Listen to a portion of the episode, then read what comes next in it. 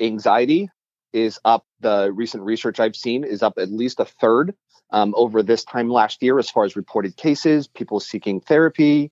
Depression, same issue, also increased. Suicide attempts, suicide completions, drug overdoses, behavioral acting out, all of it, all, all of those things are increasing for a number of reasons, and none of them are good. In 2020, back to school looks different than in any year before. Michael Klinkner has strategies for parents to reduce the stress and increase success. He's our guest on this episode of Win This Year. Drugs and alcohol, bullying, unhealthy relationships, depression, internet safety, substance use, body image, self injury, suicide, anxiety, social media, kids, preteens, parenting, middle school, high school, adolescence, teens, coping skills, self care, relationships, strategies, life skills, prevention, solutions, help, hope, leadership, insight, information, inspiration. You're listening to Win This Year, the official podcast of Not My Kid, a prevention nonprofit focused on inspiring positive life choices by helping kids, parents, families, and those who work with youth. Informative, interesting, inspiring. Win This Year. Welcome to Win This Year. I'm Shane Watson, Public Information Officer and Prevention Specialist for Not My Kid. It is Season 2, Episode 3 of Win This Year, and our guest for this episode is Michael Klinkner. Michael is a licensed clinical social worker. He completed his Master of Social Work degree at West Virginia University after completing his bachelor's degree at Washington and Jefferson College. Michael has received specialty training in cognitive behavioral therapy, dialectical behavioral therapy, and neurolinguistic programming. Michael is certified in eye movement desensitization and reprocessing, also known as EMDR. Michael has been dedicated to helping people find balance for over 20 years. In addition to outpatient services, Michael teaches graduate level courses for the School of Social Work at Arizona State University. Michael provides individual, group, and family therapy to children, adolescents, and adults. Michael, welcome to Win This Year. Thank you, Shane. You have been in the field for two decades. Have you ever seen a year quite like this? Is there a year or an era that you can even compare 2022? Um, no, at all. Between, I mean, between it being an election year, the Black Lives Matter movement, um, and with the pandemic, there, there's no there's no frame of reference for what everyone is dealing with all of the sudden um, in such a compact period of time, let alone something that has like for months and months shifted the way that we're doing everything. Uh, for a brief period of time, I'm a Gen Xer, and so the the thing for us that we, we like that really sticks out as far as like hugely impactful, obviously, is 9/11. But that's, I mean, that changed a lot but not in the same course and for as long of a period of time as we've had to deal with as far as like between the lockdown and what it's meant for schools and having to wear masks and just the way that lots of us have even done like therapy practice so much over video versus in person there's no frame of reference for it. There's nothing quite like this.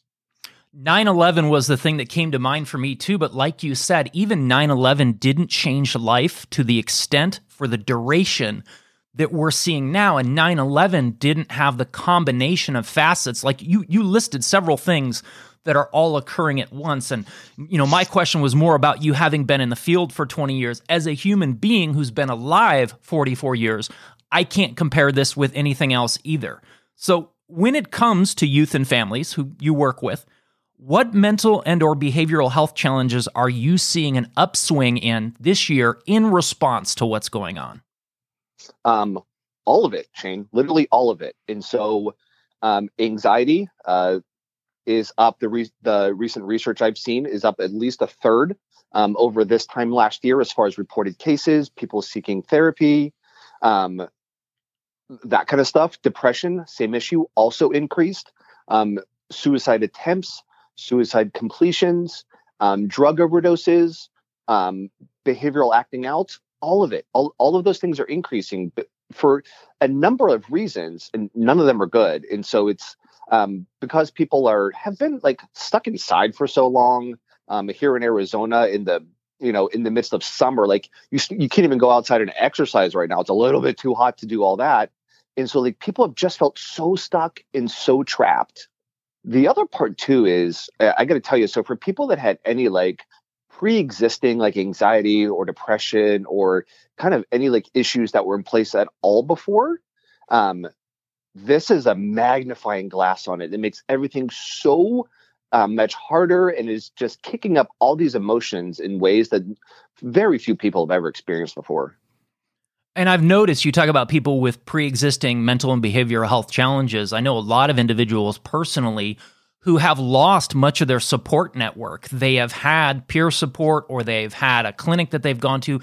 I know a lot of people whose support has shut down due to the pandemic or it's been really contracted and changed to the degree where they can't get the help they need when and where they need it. So you talked about every challenge magnifying this year.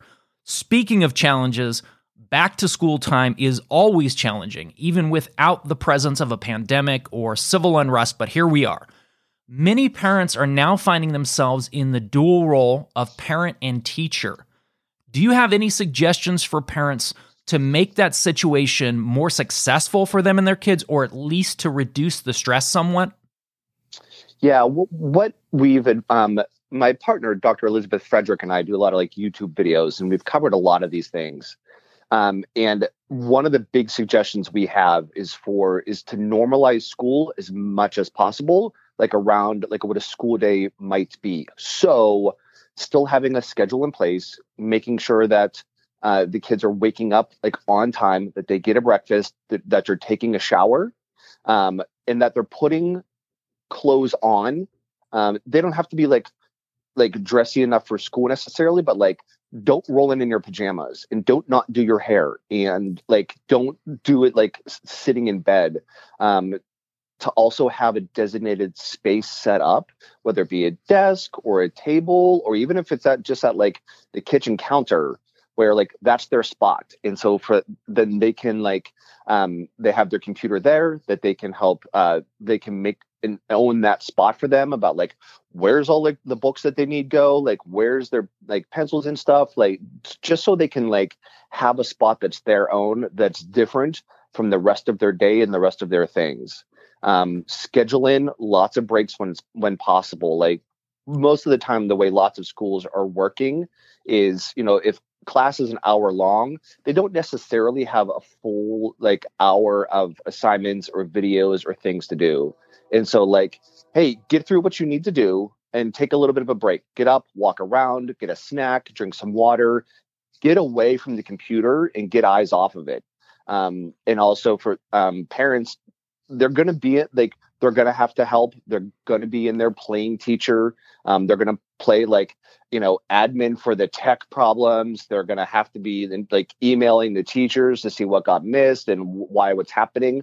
All that stuff. Um, and also for parents it's hard but also be in communication with your resources like the other parents you know from the school talk to them complain to them uh, you guys can share and swap stories that about like what you're frustrated about or like what's fun or funny that's happened in there but make sure that you're also getting lot, uh, as much connection as possible with the people who matter to you that support is crucial, and no one can oh, understand a parent like another parent. There is a magic that happens when someone can say to you, I know exactly what that feels like. You suddenly don't feel so alone. And then that person may have some ideas that you can apply to actually improve the situation as you said, parents are wearing many hats. I mentioned parent and teacher, but you talked about administrator, you talked about tech support. This is uncharted territory. So, what I like is a lot of the advice that you just gave.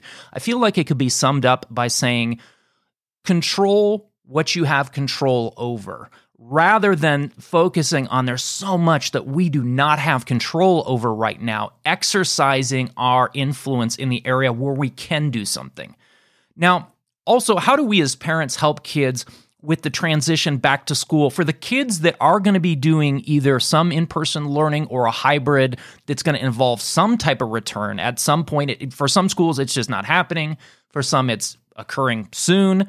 How do we help them with the transition back to a school year that looks very different from every other one they've ever known. And I'm thinking of young kids, like even just the wearing the masks and things like that. How do we ease them back into that setting? Well, it's um, begin as soon as possible having those open conversations with them, no matter what the age. And so to ask your kid, like, what are you thinking? How are you feeling about going back? What's the scariest part? Um, and then also, what are you looking forward to? What's going to be fun about it? What's going to be the best part? Also, whatever they say as far as what they're afraid of or, or what's going on or what's going to bother them, the first step is always to validate what they're going through. It, it, it doesn't matter if you have to agree or if you think it's disproportionate or if you think it's silly, whatever they have going on, the, the parent's first step is to like, oh my gosh, absolutely. It, kiddo, if I were thinking that same way, I'd be feeling that way too. I could see why that would be really overwhelming for you. And I, I, I get where you're coming from. Um, help them sort of like, like walk through it and then investigate about what is it about that situation that's really bothering them and then help them regulate, which means either like letting them come up with their own answers for it or like scaffolding or like really helping them come up with an answer for what they feel like is going to be the worst part. So like if it's the mask, you know, and Shane, this this part's kind of tricky because unfortunately the wearing of the masks has become politicized and it's unfair and it stinks and uh, where, wherever you land on it the fact is like whether you think it's okay or not okay or necessary or like whatever it is the kids in school are going to have to wear masks. And as a parent we kind of just have to support them in that whether you feel like it's necessary or silly that they're going to have to be doing that. Um, and so i know there's been some parents that are really against like the masks or like the kids just don't want to do it and so they've been supportive of their kids like okay, don't wear the mask. You don't have to. Let's see what happens. And then kids are getting in trouble. They're getting suspended. They're getting detentions for kind of their parents' agendas. And that part is really hard. Um, it is just like anything else, man. The school is full of rules that doesn't necessarily make sense or that we may or may, or may not agree with. Just support your kids so they can get through school right now. Whether or not you think it's right or appropriate, they're they're going to have to wear the masks and I'll, I'll support them in doing that. And so you can talk about like it's going to be hot in there. It's going to be uncomfortable. You're not going to want to have it on all the time. Like, what are you going to do? How are you going to handle that situation? When, whenever you're like appropriately distanced from other people, you can take it off for a second, and so it's not quite so hot, or get a breath, and just walk them through. And then also like, hey, have a couple extra in your backpack because you know you know what's going to happen. Something's going to get on there, or something weird's going to happen. It's going to fall on the floor whatever, but just be as supportive as you can um, in all those situations. And whatever the kid's going through is okay. Uh, the first step is to make sure to validate what they have going on, and that um, also it's not just one conversation; it's a lot of conversations. Where you have to keep checking in about like, okay, how was the first day? How'd it go? And then check in, check in, check in. Make sure you keep the door open that they can communicate with you about what's going on and what makes it hard. This is an ongoing process, so one conversation will not do it. This is going to be a lengthy adjustment period.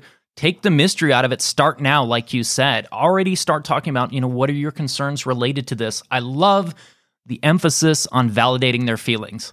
I know sometimes as adults, sometimes as parents, we hear a high school student, middle school student talk about something that is stressful for them, and we look at it through the lens of adulthood and we think, well, that's not a big yeah. deal, comparing it to our adult problems, but not realizing in their world, with their lack of brain development, their lack of adult experience, that is as real to them as our stress is to us. And no one of any age likes to be told, your problems aren't real. That will disconnect that communication so quickly. So, that emphasis on validation, that is huge. Another big change that's occurred to our kids as a result of the response to COVID is the loss of sports and other extracurricular activities. Some of the things that we emphasize the most as healthy coping skills, they've mm-hmm. been removed. Do you have any suggestions for alternative ways that parents can provide their kids that type of outlet?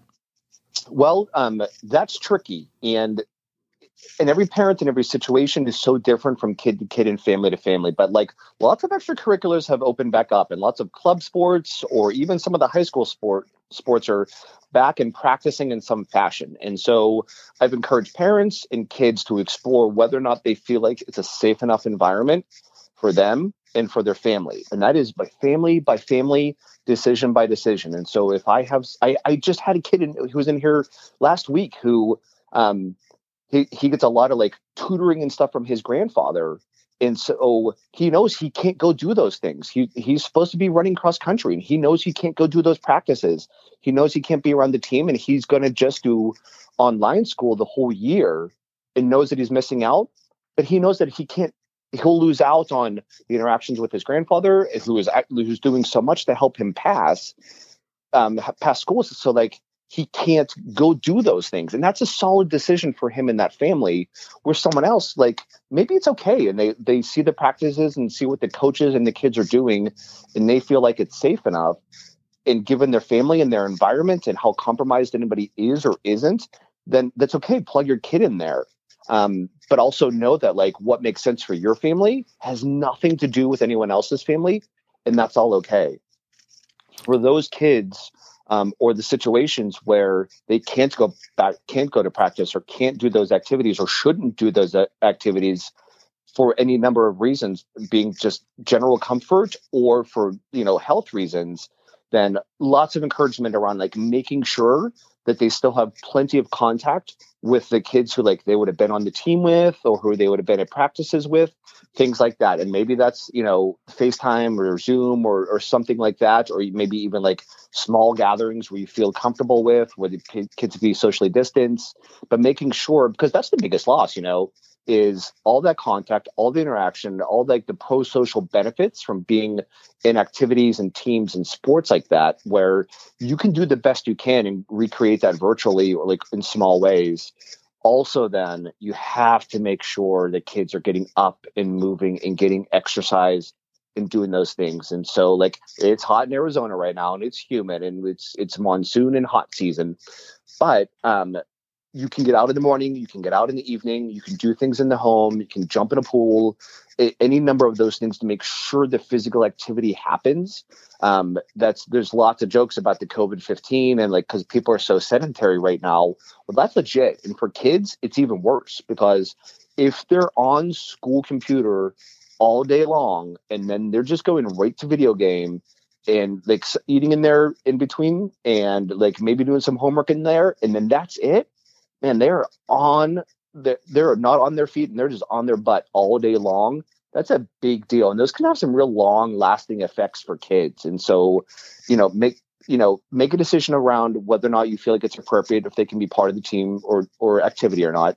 Um, do the best you can to create the, you know, to recreate the social interactions if they can't be part of those, um, and make sure they're getting the physical activity. I can't over, I can't emphasize that last part enough either there's so much mental health that's connected to our physical health and there's so much mental health that's connected to our social interactions especially for kids and especially especially for middle schoolers and high schoolers that they need they they they're developmentally they have to have those interactions to keep moving through like their paths of development and that's going to get stunted if that stuff doesn't happen. Taking care of those physical needs sets us up for success when it comes to mental and emotional needs as Absolutely. you mentioned, exercise, adequate nutrition, and a big one for teenagers that not enough get is adequate amount of sleep. Uh, that's especially oh, challenging yeah. now where they're getting that extra screen time, understandably so, because that's their lifeline to a lot of that. But as you said, taking care of the physical needs sets a child or a family up for those mental and behavioral, those those emotional needs. Uncertainty is certainly it's obviously a normal feeling right now as this is uncharted territory for all of us adults included. But what do we look for to recognize that a child is struggling with more than just basic unease over this unusual situation? And, and if we recognize that what do we do? Okay so if for the younger kids like like preschool elementary school things like that what you're looking for is a lot of like headaches stomach aches for like no medical reasons. Their um, their appetite is affected e- either eating a whole lot more or a whole lot less. Um, restlessness, fidgetiness, um, and like lots of like tense muscles and like problems with sleep.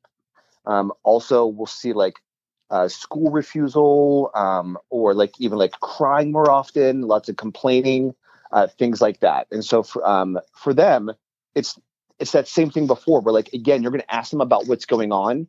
For that age kid um, the preschool and the elementary age it's going to be you're going to say directly probably what they're they're experiencing. So you're going to say something like i can see that you're really nervous or worried these days. I can tell that you're you have a lot of like worry on your face or it seems like you're afraid a lot afraid a lot.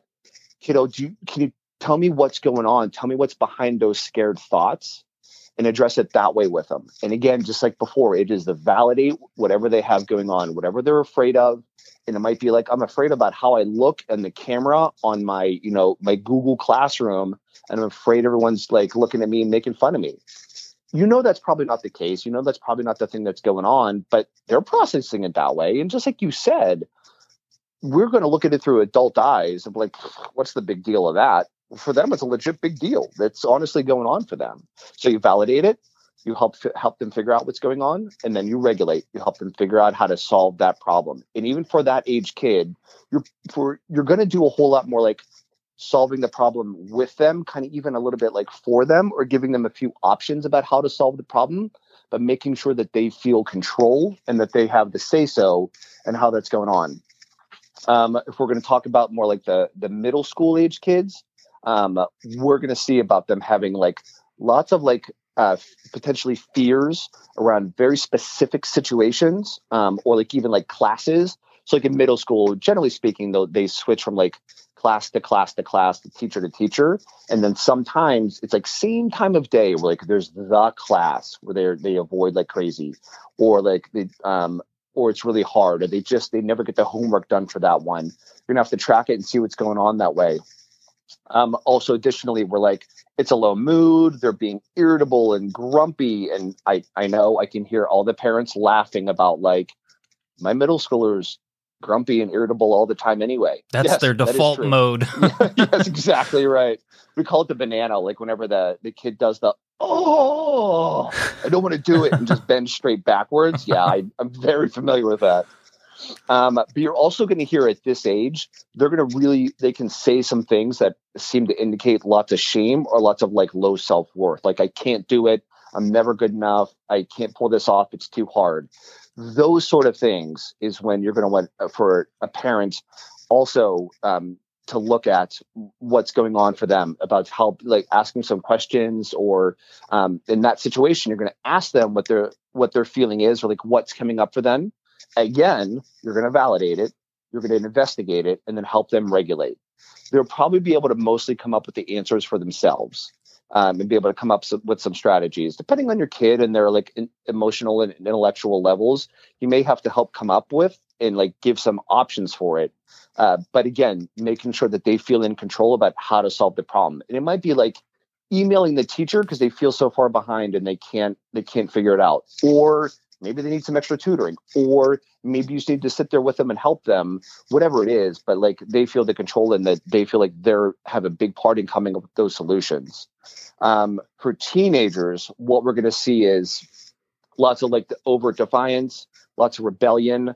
Um, we're going to see where again big um, big changes in like appetite or behavior. You're going to see like lots of low mood um, and then it'll be like where kids just don't get out of bed for a day or two. Um, they're going to say that they feel sick all the time or like there's a constant like headache or stomach ache.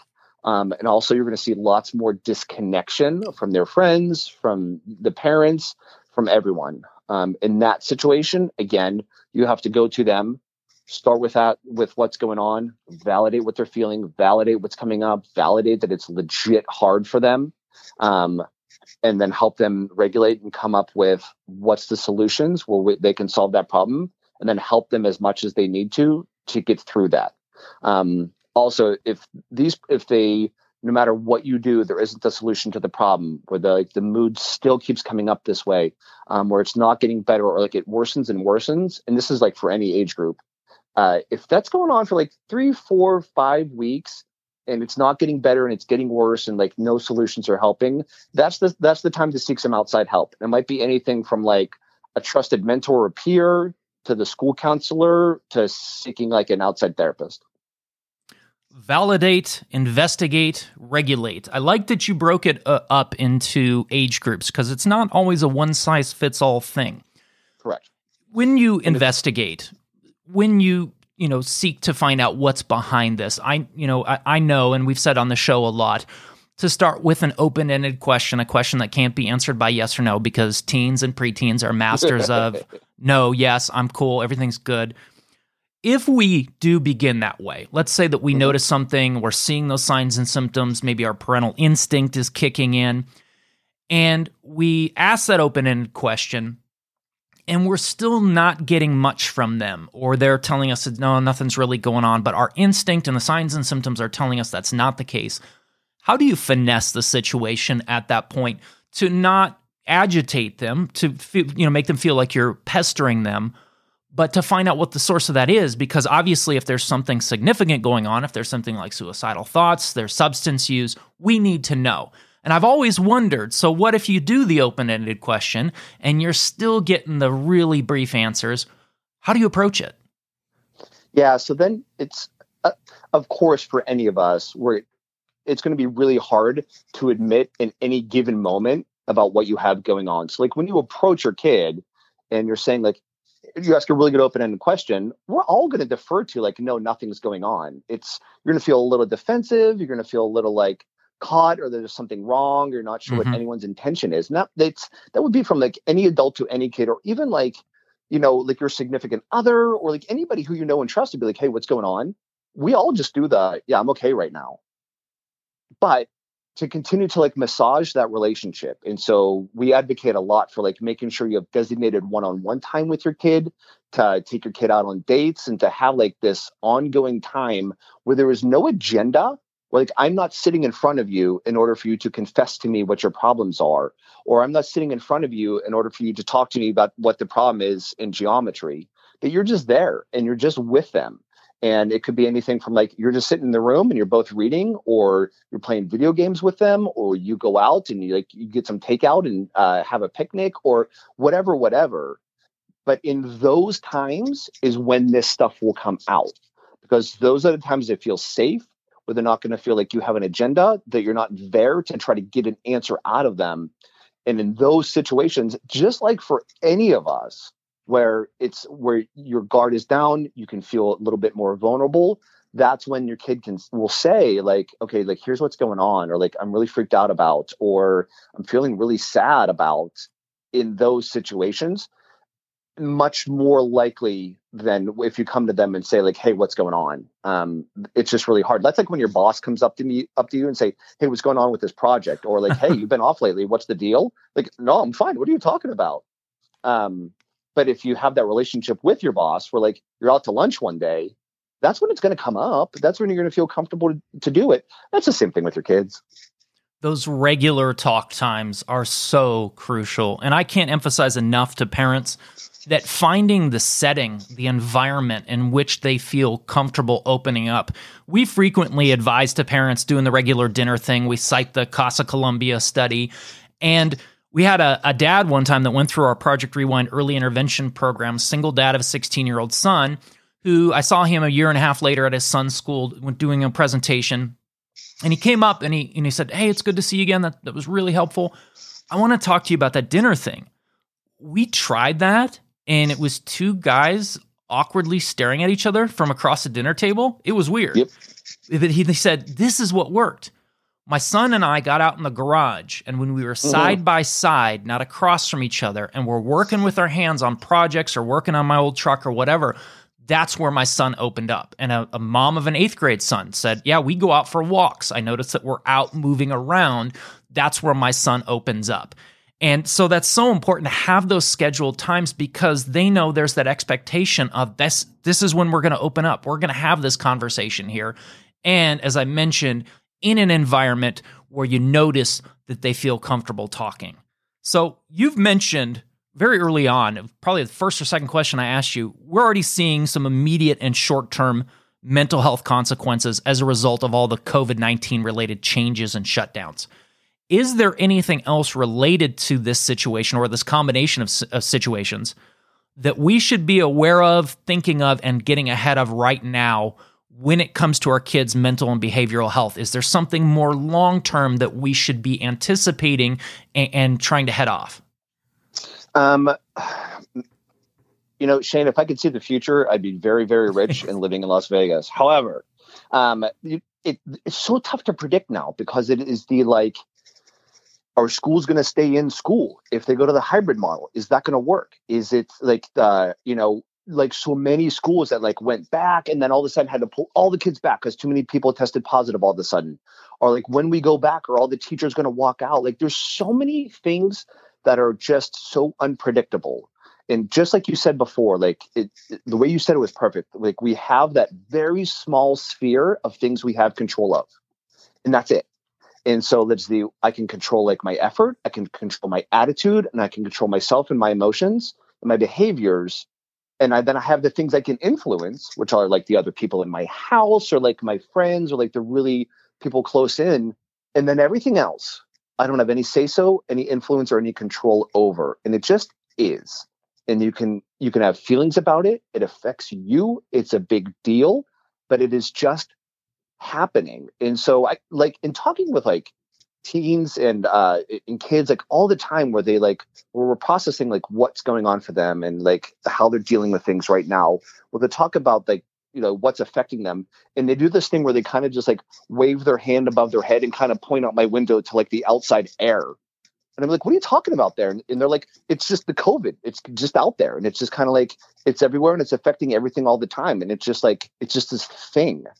Yeah that's for real. And we we hear about it all the time. We have to consume it all the time through all the medias and we're having to constantly process like what's real what's fake what do we know what's going on um, and all we can do is be with each other and support each other.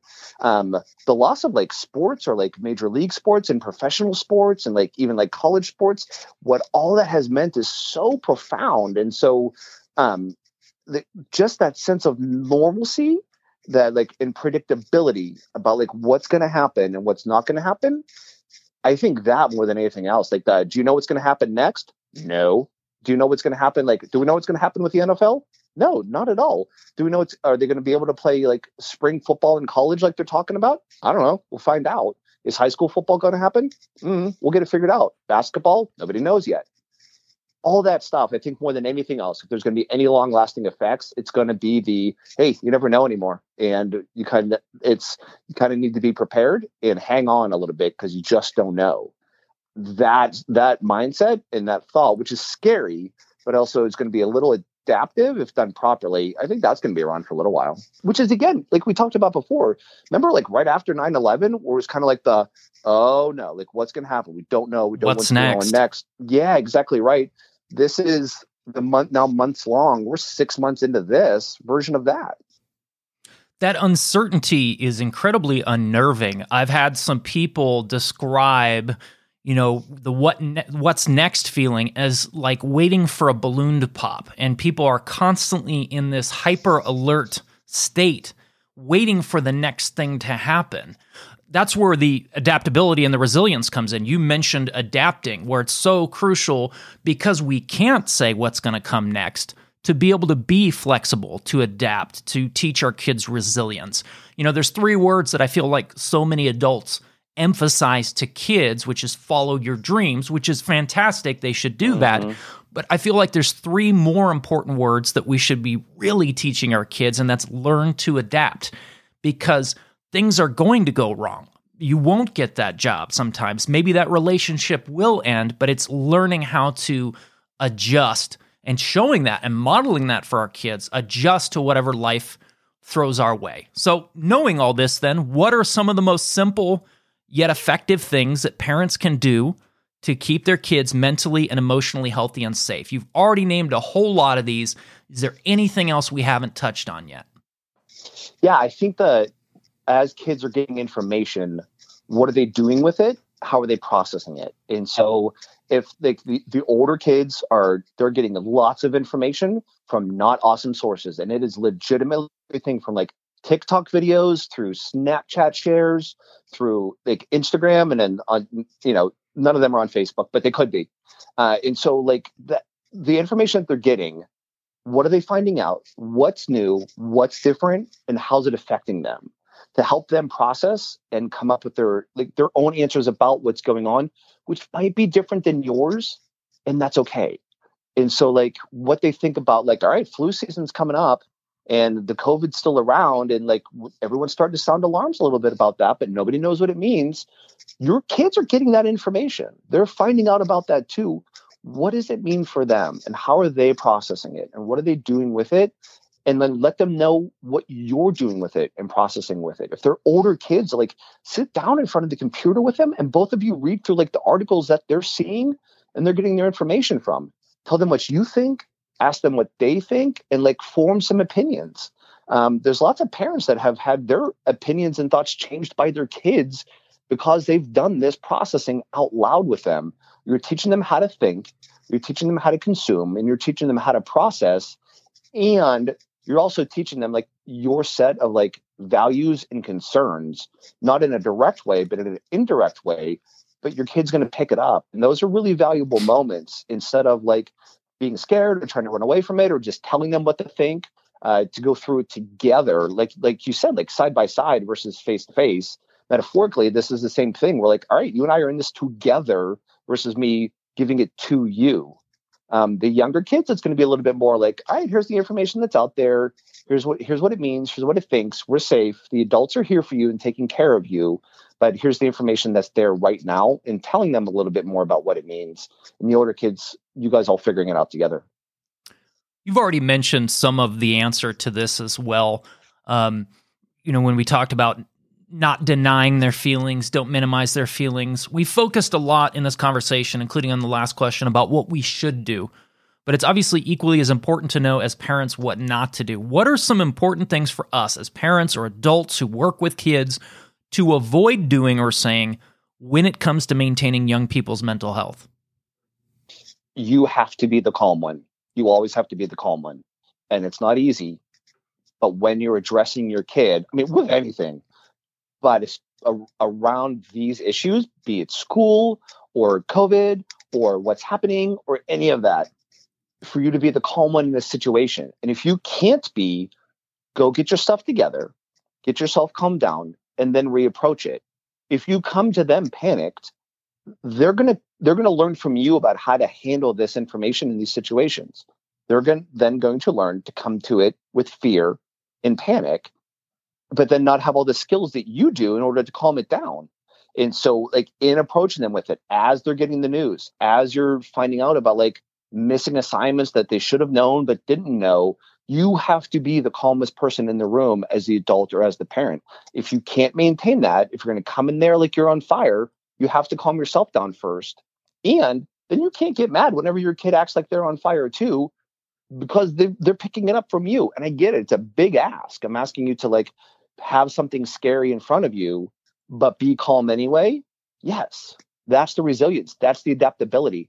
That is the like, oh wow that's big information like oh my gosh i really messed up that school assignment i had no idea it's really hard to do math on the computer absolutely positively yeah i get it that's where you're coming from let's figure it out and then stay calm and and help them work through it uh, that's the biggest don't um, and make sure you avoid is your own reactions being big and strong and angry and anxious and fearful in front of your kids. All those emotions are valid, but as you're going through it and trying to teach your kid about how to handle it, you have to be the calm one. If they see us losing control, whatever information we're attempting to relay is not going to sink in as much as what they're reading in our facial expressions, our tone of voice, our body language, etc. Absolutely, nonverbals are key. Anything else you'd like to add or anything I may have overlooked? Um, no, I think we we covered so much of it between like the everything, like so many of the different factors that are um, affecting our kids in both these big and subtle ways. You mentioned earlier some YouTube videos that you do. What I want to do is I'd like to get the link uh, for that from you, and we will put it down in the show notes. Which reminds me, before we close, if our listeners want to connect with you or are interested in getting help from you, what's the best way for them to reach you? So my Facebook and Instagram are both Michael Klinkner Counseling. The website is Evolve Counseling, www.evolvecounselingaz.com. And then our YouTube is Evolve Counseling and Behavioral Health.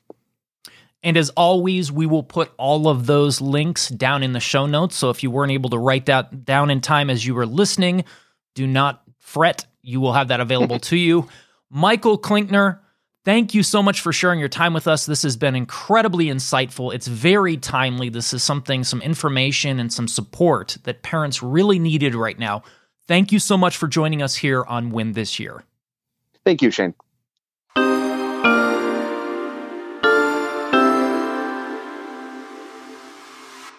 And as always, on Win This Year, we'd like to give you some resources if you or someone you know is seeking mental or behavioral health support. You can reach the National Suicide Prevention Lifeline by calling 1 800 273 8255. That's 1 800 273 TALK. The crisis text line can be reached by texting the word LISTEN to 741 741. The Not My Kid text line can be reached by texting the word question to area code 602 584 8474.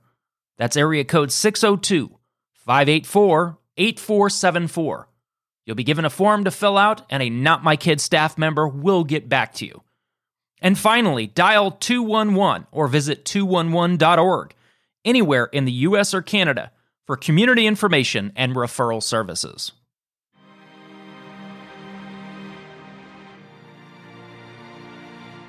Thanks once again to our guest, Michael Klinkner.